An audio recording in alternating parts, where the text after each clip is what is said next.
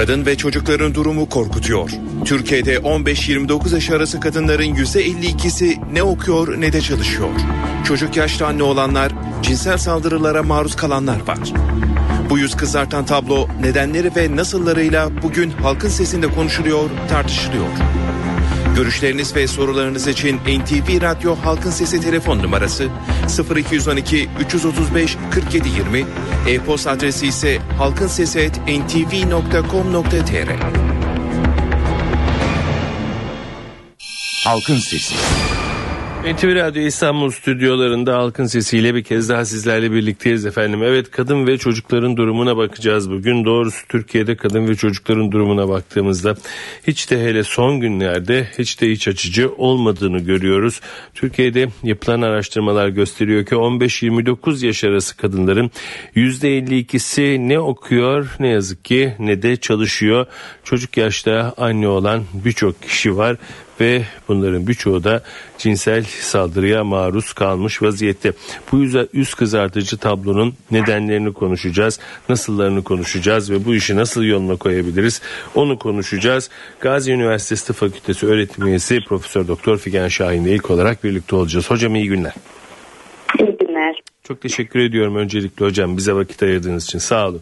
Rica ederim, ben evet. Teşekkür ederim. Baktığımız zaman ortalıkta e, yanlış anlaşılmasın, çok da eleştirdiğim için söylemiyorum ama A V M'lerden geçilmiyor, güzel binalardan geçilmiyor, güzel arabalardan geçilmiyor. Yani ortalık böyle pırıl pırıl şıkır şıkır ama o pırıl pırıl şıkır şıkırın arkasını biraz aralayıp baktığımızda inanılmaz bir tablo duruyor karşımızda. Ne dersiniz efendim?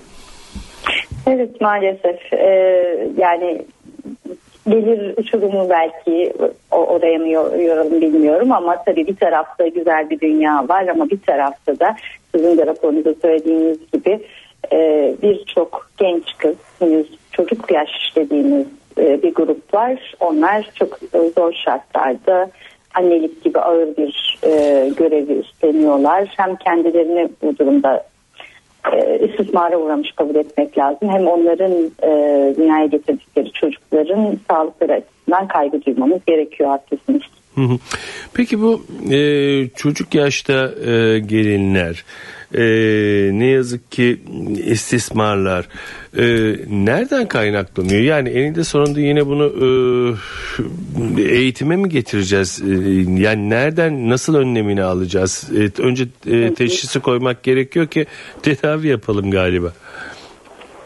Evet, yani e, çocuk yaşta gelin olmak aslında yani on sekiz yaşına kadar biliyorsunuz çocuk hakları sözleşmesine göre herkes çocuk e, ve çocuk yaş grubu işte ne gelin olup eve, e, ev hanımı olmaya ne anne olmaya uygun bir yaş grubu değil. Tıbbi açıdan da sosyal ve ruhsal açıdan da e, nereden kaynaklanıyor hani evlenme açısından bakarsak zaten artık yasal olarak böyle bir şeyin hani, e, olanağı yok ama Ee, kültürümüzdeki geleneklerimizdeki hani erken yaşta gençli kızların e, resmi olmayan yollarla işte imam nikahı gibi ya da kültürel şeylerle evlendirilmesi biraz kültürümüzden.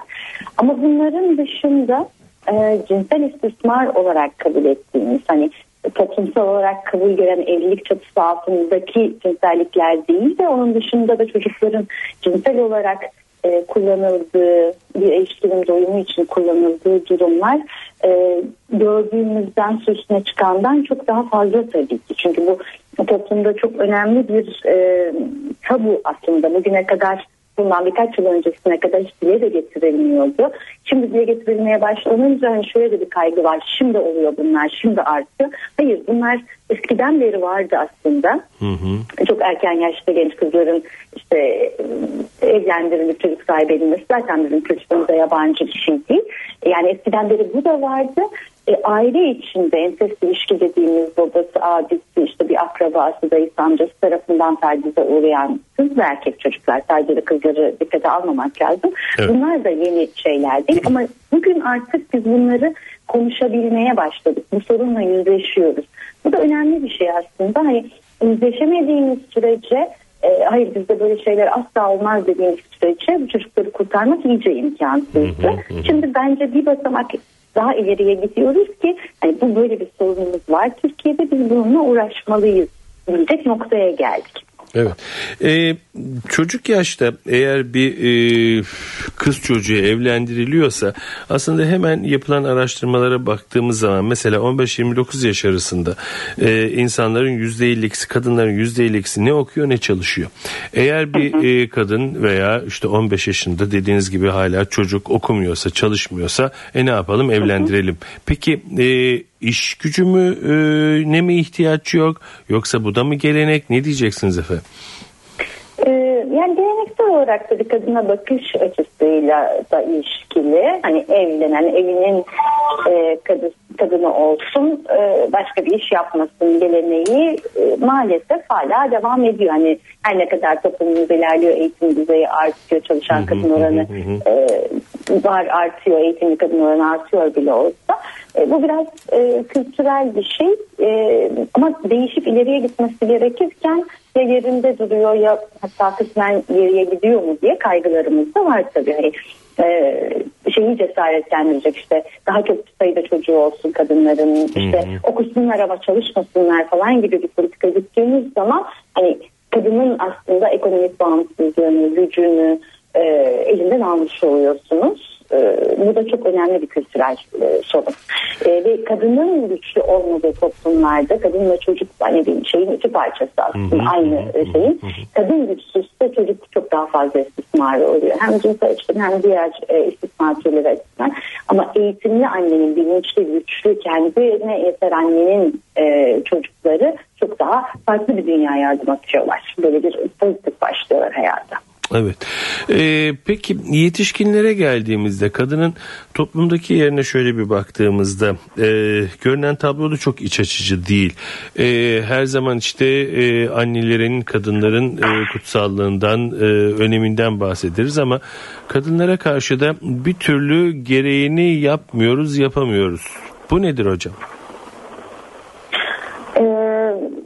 Tabii bunlar hani çok derin sosyal e, çalışmalar gerektiren şeyler. Kadınlara karşı yani kadınların da bu konuda toplumsal olarak e, kendilerinin de bir şeyler yapması gerekiyor.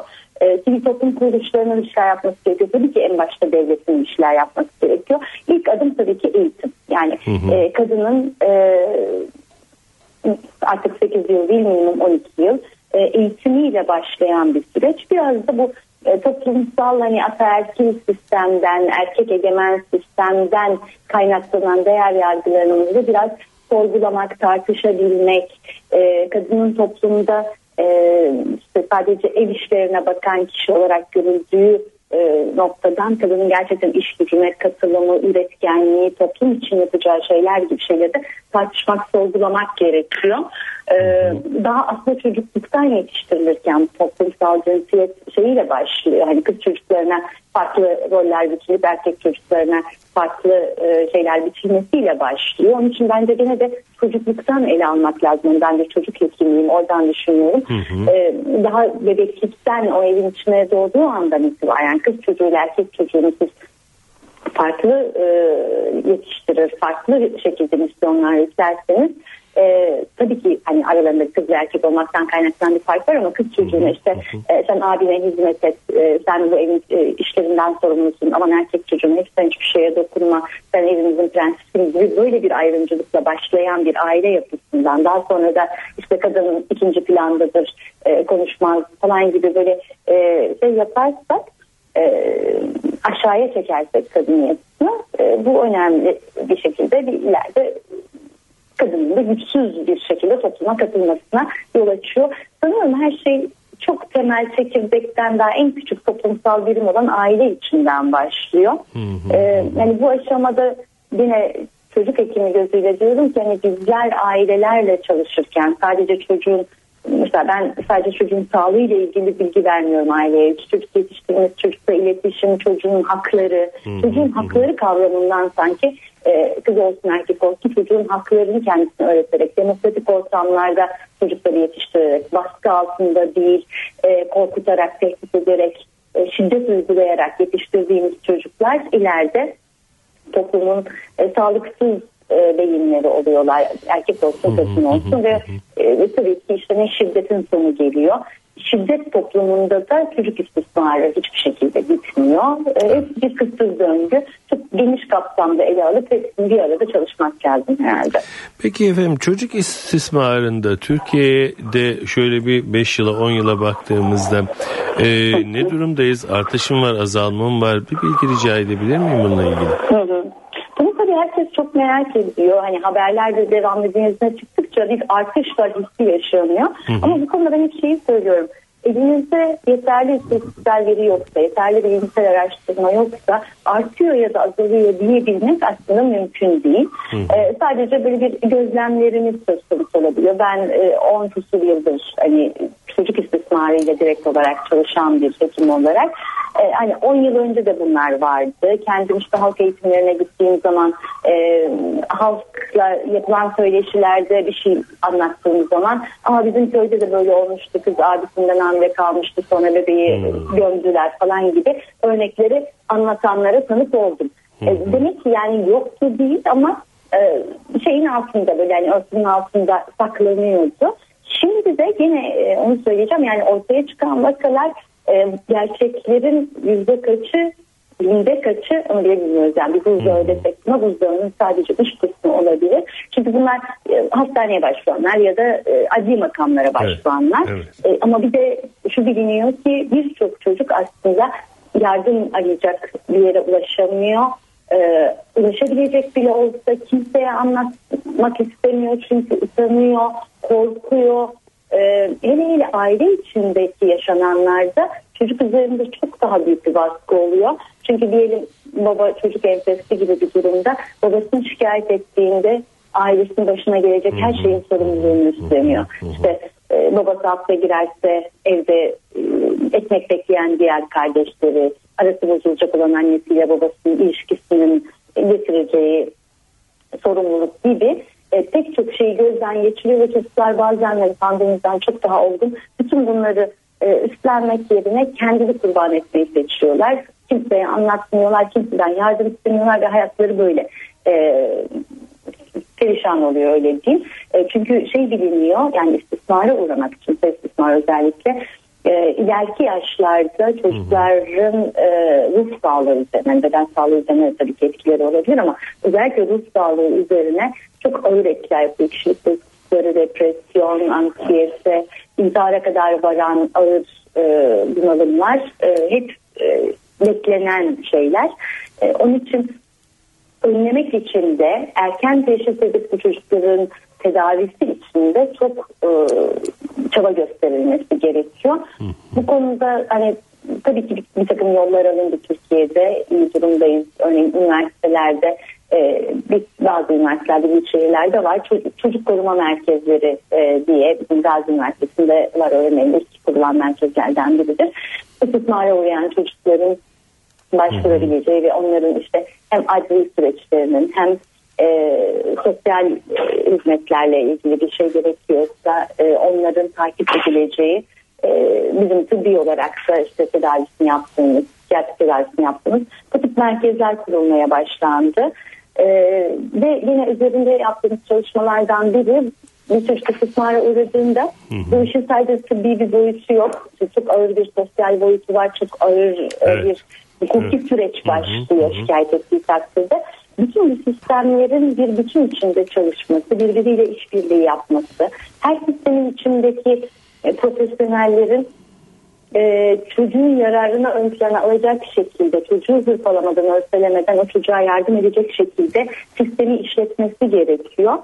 Ee, bu konuda e, bu nedenle belki duyulmuştur. E, Hocam, tamamlanan çok... bir Dünya Çocuk İstismar ve İhmali Kongresi İstanbul'da yapıldı. Evet. E, haberiniz oldu sanıyorum sizlerin de.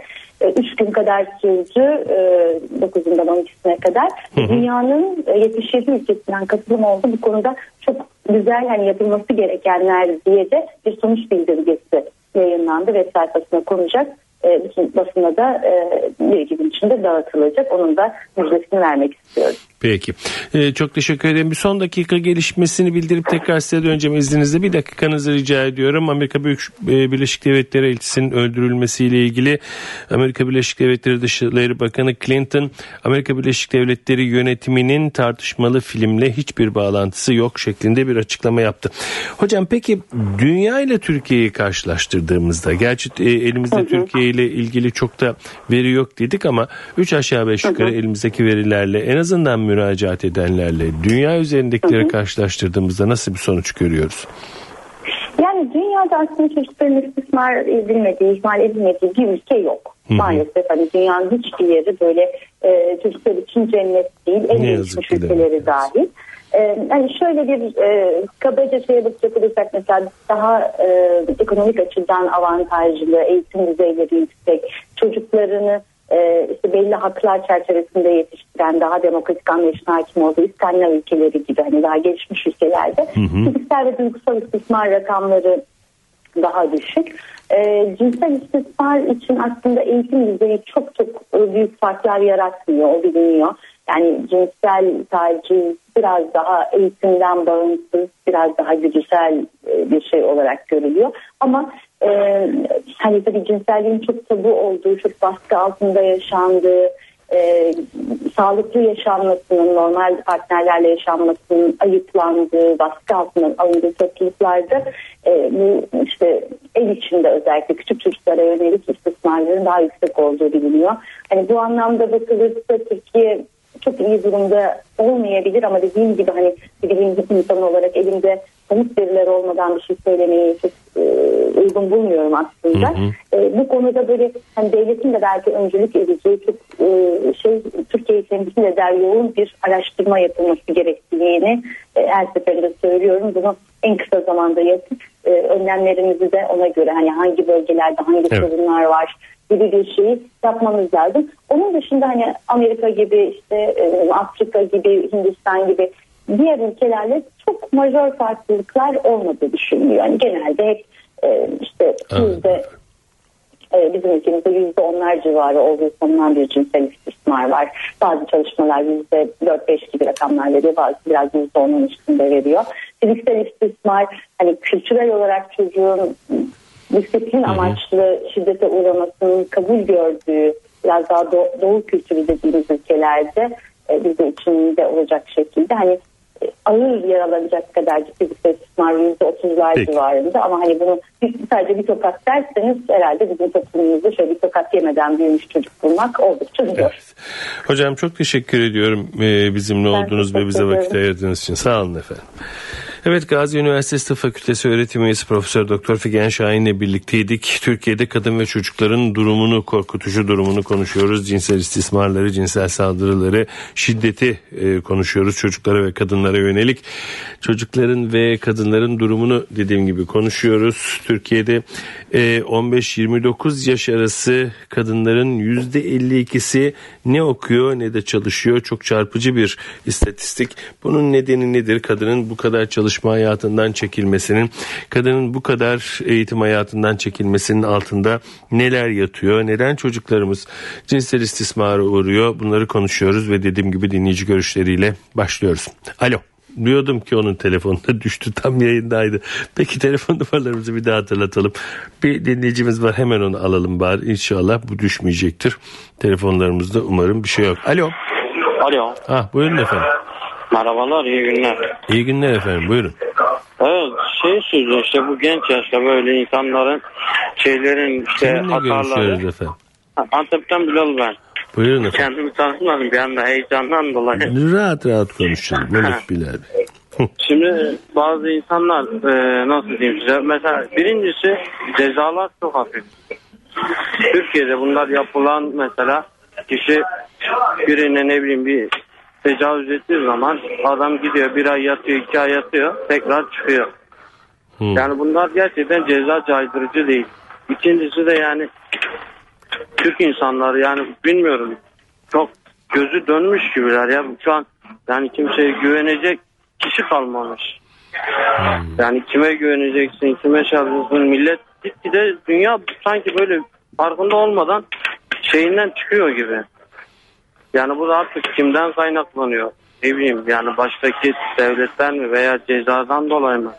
Ama bu, bu iyi bir iş değil diyorsunuz yani. Ya tabii ki düşünsenize bugün kimseye güvenemiyorsun. Yandaki komşuna güvenemiyorsun ya. Yandaki komşunun kim olduğunu bilmiyorsun. Eskiden böyle miydi? İnsanlar komşu kapıları açık yatardı ya. Doğru. Düşünsenize bir, mesela yani şehirdesiniz. Ben çok bilirim mesela kapımız açık yatardık. Şimdi mümkün mü ya? Şimdi kapı açık yatabilir misiniz? Doğru. Peki yani çok teşekkür ederim. Evet. Sağ olun. Rica ederim. İyi günler. Alo. Merhaba, iyi günler. İyi günler efendim, buyurun. Ahmet Bey, Maksakay'dan arıyorum. Buyurun Ahmet Bey. Ben özellikle şeyden başlamak istiyorum. Ee, cinsel istismarla alakalı. Yani bu hı hı. Türkiye'nin dört bir tarafının değil de Türkiye'nin belli bir bölgesinin sorunu olduğunu inanıyorum. O da yani bölge ismi söyleyip de şimdi polemik yaratmak istemiyorum. Kim hı hı. ne olduğunu hı hı. hepimiz biliyoruz yani. Hı hı. Ondan benim dolayı ondan yani o tarafta genellikle ben mesela Karadeniz'im, bizim oralarda işte çocuk geline falan bizim oralarda öyle şeyler olmazlar. Hmm. Ha, istismara gelince yani kusura bakmayın ama en büyük suçlu yani televizyonlardır, medyadır bana göre. Hmm. Niye derseniz hmm. yani televizyonlar ki dizilerde e, sapık sapık tuhaf ilişkileri normal gibi gösterirseniz televizyonlarda özellikle bazı dizilerde subliminal mesajları aralara aralara bu halka verirseniz verirseniz millet artık anormal olan şeyler artık normal gibi görmeye başlar. E ondan sonra da televizyonlarda işte bugün affedersiniz internette okudum. Yani hem de iyi bir sitelerden bir tanesi, ismini vermeyeceğim. Ya ördeğe tecavüz etmişler. Ya böyle bir sapıklık olabilir mi ya? Hı hı. Ördeğe tecavüz edilmiş ya. Burası Müslüman bir ülke ya. Böyle bir rezillik, böyle bir ahlaksızlık var mı? Aha. Yani insanlar eğitimsizlikten, cahillikten hayvanlarla böyle bir sapık şeyleri yaşıyor. Yani bu halk, bu toplum iyice bozulmuş. Allah yardımcımız olsun. Ne diyeyim ben? Peki efendim. Teşekkür ederim. Evet, e, dönelim. E, İstanbul Kadın Kuruluşları Birliği Koordinatörü ve Türk Üniversiteli Kadınlar Derneği Genel Başkanı Nazan Moroğlu bizimle birlikte. Sayın Moroğlu, iyi günler efendim. İyi günler efendim. Çok teşekkür ediyorum öncelikle bizimle olduğunuz için efendim. Sağ olun. Efendim e, her yıl e, artan e, refah seviyesinden konuşuluyor. Her yıl e, daha fazla e, bina yapıyoruz. Her yıl daha fazla alışveriş merkezi yapıyoruz. Her yıl daha e, iyi bir yaşam koşullarına sahip olduğumuz söyleniyor. Ama e, baktığımızda kadınlar, çocuklar, onlara karşı davranış, e, tarz, hareketlerde sanki bir arpa boyu ileri gidemiyoruz gibi. Ne dersiniz? Evet, tamamen katılıyorum size. Hakikaten Türkiye G yirmi içinde, gelişmiş yirmi ülke içinde, hı hı. ama kadının konumuna bakıyoruz. Kadının yoksulluğu sürüyor. Kadının eğitimsizliği sürüyor. E, iş hayatına katılamıyor. E, demek ki bu gelişmişlik hiçbir zaman Türkiye'de kadınlara yansıtılamıyor. E, bunun tabii çok çeşitli sosyal nedenleri var. Hı hı. Eğitim sorunundan başlayarak hele önümüzdeki E, uygulamadan sonra sanırım daha da kötüye gidecek. Hı hı. Özellikle dört artı dört artı dört e, eşittir fırsat eşitsizliği. E, varlıklı kesim çocuklarını yirmi kişilik, otuz kişilik sınıflarda okuturken e, televizyonlarda izliyoruz. İşte medyadan izliyoruz. E, biraz da tabii araştırmalarımızla görüyoruz. E, yetmiş kişilik, seksen kişilik sınıflarda çocuklar eğitim görecek. Şimdi demek ki bir kere eğitimde fırsat eşitsizliği de e, sanırım özellikle kız çocukların eğitimden yararlanamamasına e, yol açacak. Giderek de kötüleşecek diye endişe ediyorum bu durum. E, dediğim gibi çok sosyal e, açıdan birçok nedeni var. Bir kere erkek egemen bir toplumuz. E, kadınları biraz göz ardı eden, kız çocukların okumasını Ee, o kadar önemsemeyen bir toplumuz. Tabii eğitim her şeyin anahtarı. Gelişmekte olan bir ülkede eğitimli bir toplum demokratikleşmeyi de sağlayabilecek, gelişmeyi de sağlayabilecek. Ee, dolayısıyla e, kız çocuklarının göz ardı edildiği bir dönemden geçiyoruz. Ancak e, erkek egemen bir toplumda bir de muhafazakarlaşma ve yaşam biçimini de dine referanslı bir odak noktasına getirme söz konusu olduğunda bu tablo daha da vahim bir şekle bürünüyor hı hı. diye görüyorum. Peki efendim. Ee, özellikle alan çalışmalarına hı hı, bakıyoruz. Hı hı. Ee, geçtiğimiz beş e, yıl önceyi arar durumdayız. e, kadınlar öyle veya böyle eğitimli olsun olmasın iş hayatına katılabiliyordu. Hı hı. E, şimdi asıl kadının çalışması için, çocukları için bir kere kreşlerin açılması lazım. Hı hı. E, bildiğiniz gibi o bir ekonomik paket yayınlandı ve hatta bakan da çıkıp dedi ki zaten bu kreşler açılmıyor çünkü e, yüz elli kadın çalışana indekslenmiş, yüz kırk dokuzda kesince bunu zaten açılmıyor. Onun için kaldırdık dedi. Bunu böyle mi yapmalıyız? Daha e, geliştirecek yollar mı düşünülmeliydi? E, ne yazık ki hakikaten kadının konumu giderek e, daha da geriye giden bir durumda. E, karar verici yerlerde kadınlar yok. E, sanırım asıl e, sorun da buradan kaynaklanıyor. Biraz önce sizin programda da işte tecavüz ya da kadına yönelik şiddet, çocuklara yönelik şiddetten konuşuldu. E, belediyelerin mesela sığınma evleri açması gerekiyor. E, fakat belediye meclislerine bakıyoruz. En gelişmiş ilçede bile, mes, e, benim bulunduğum ilçede yirmi dokuz belediye meclisi üyesi var. Bunun sadece ikisi kadın. Şimdi hmm. sığınma evini gündeme bile getirirse zaten bir karar çıkamıyor ve nitekim sığınma evi de yok. E, hmm. Demek ki koruyucu önlemler de alınamıyor. E, belki e, şunu da sizle paylaşmamda yarar var çünkü yeni bir gelişme.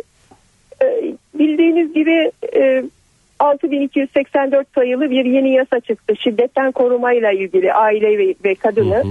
Bunun uygulanabilmesi için hakimlerimize, işte uygulayıcılara yol göstermek açısından mutlaka yönetmeliğin de çıkması gerekiyordu. Evet, bir taslak hazırlandı. Bizlerin de görüşüne gönderildi. Üniversiteye de gönderdiler.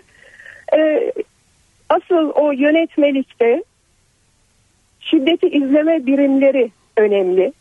Nasıl e, bir yöntem çizilecek orada? Ve bir de destek hizmetleri önemli. Hani uygulamaya geçecek, kadını koruyacak e, maddeler bunlar. Bir baktık ki o yönetmelik taslağında bu konular diyor, bu iki madde yeni bir yönetmelikle düzenlenecek. Hmm. E şimdi şiddeti önleme konusunda adeta e, ipe on serici bir harekete geçilmiş. İşte onun için her gün gazetede ya da işte televizyonlarda görüyoruz. Bir kadın daha boşanmak istedi, hayatını başka türlü düzenlemek istedi ama öldürüldü diye bu haberler giderek de iç yakıcı bir şekilde e, çoğalıyor. E, ama e, ülkeyi idare edenler ya da bu yönetim kadrolarının içinde olanlar devamlı bağırırsa galiba toplumun en küçük biriminde de bağıranlar çoğalıyor ve birbirine E, ezen bir duruma geliyoruz. Anlıyorum. E, bir e, paradoks mu bu söylediğim diye size söyleyeceğim. Evet, e, karar verici yerlerde kadınlar yok dediniz, doğru. Ama e, aile içinde de yine her şeye karşın e, annelerin yeri çocuk yetiştirme açısından ciddi olarak yerini koruyor. Bu anneler çocukları yetiştiriyorlar, erkek çocukları yetiştiriyorlar ama yetiştirdikleri erkek çocuklar da dönüyor kadına şiddet uyguluyor. Bunu nasıl e, anlatmak lazım? Bunu neye bağlıyorsunuz toplum içindeki böyle bir tavrı? Şimdi tabii erkek egemen düzen dediğimiz zaman kadınlar da bunu içselleştirmiş durumda. Hı-hı. Kendisi şiddet görüyorsa bu sefer o da çocuğuna aynı şekilde davranıyor.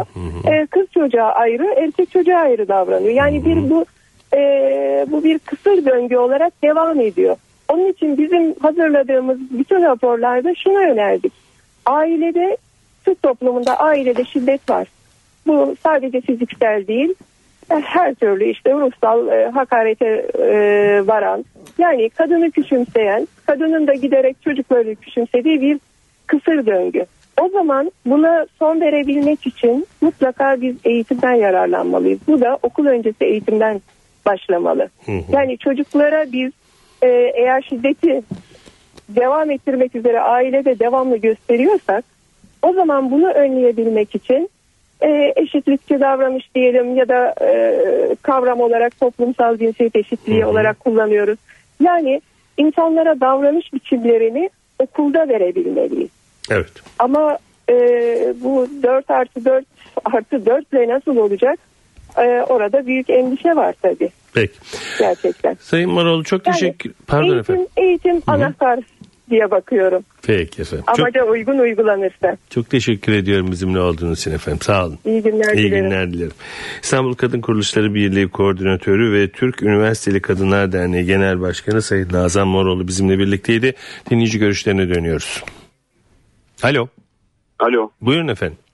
Ha, merhabalar, ben İstanbul'dan Kemal, nasılsınız? Buyurun Kemal Bey, sizi duyduk daha iyi. Ee, ben e, şey gündeme getiriyorum, bu e, suç, ceza ve e, ıslah, yani e, ben e, Türkiye'de e, ceza alan, suç işleyip de ceza alan insanların ıslah, yani ıslahlanma, yani e, suçtan kurtarılmış, arındırılmış oranını çok merak ediyorum. Hmm. Böyle bir bilimsel çalışma şu ana kadar ben e, duymadım veya atladım. Hmm. Hmm. E, bir de e, e, ceza almış, bir suçtan ceza almış, sonra cezaevine girmiş, ondan sonra başka hangi suçlara katılmış, yeni suçlar eklemiş, bunların araştırılmasını istiyorum. Yani e, suç olabilir, şiddet e, insanın doğasında tarih boyunca var. Hı hı.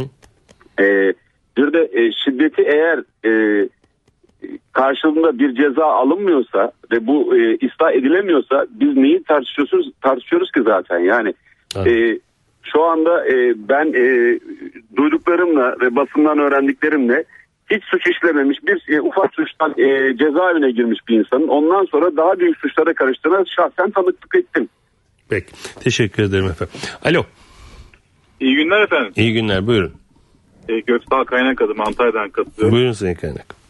E, ben e, cinsel istismar konusuyla ilgili şöyle düşünüyorum. Birincisi, toplumda erkek çocukları her daim yapabilir, edebilir e, şeklinde e, yaklaşılıyor. Kız çocukları tam tersi korumacı e, şekilde davranılıyor.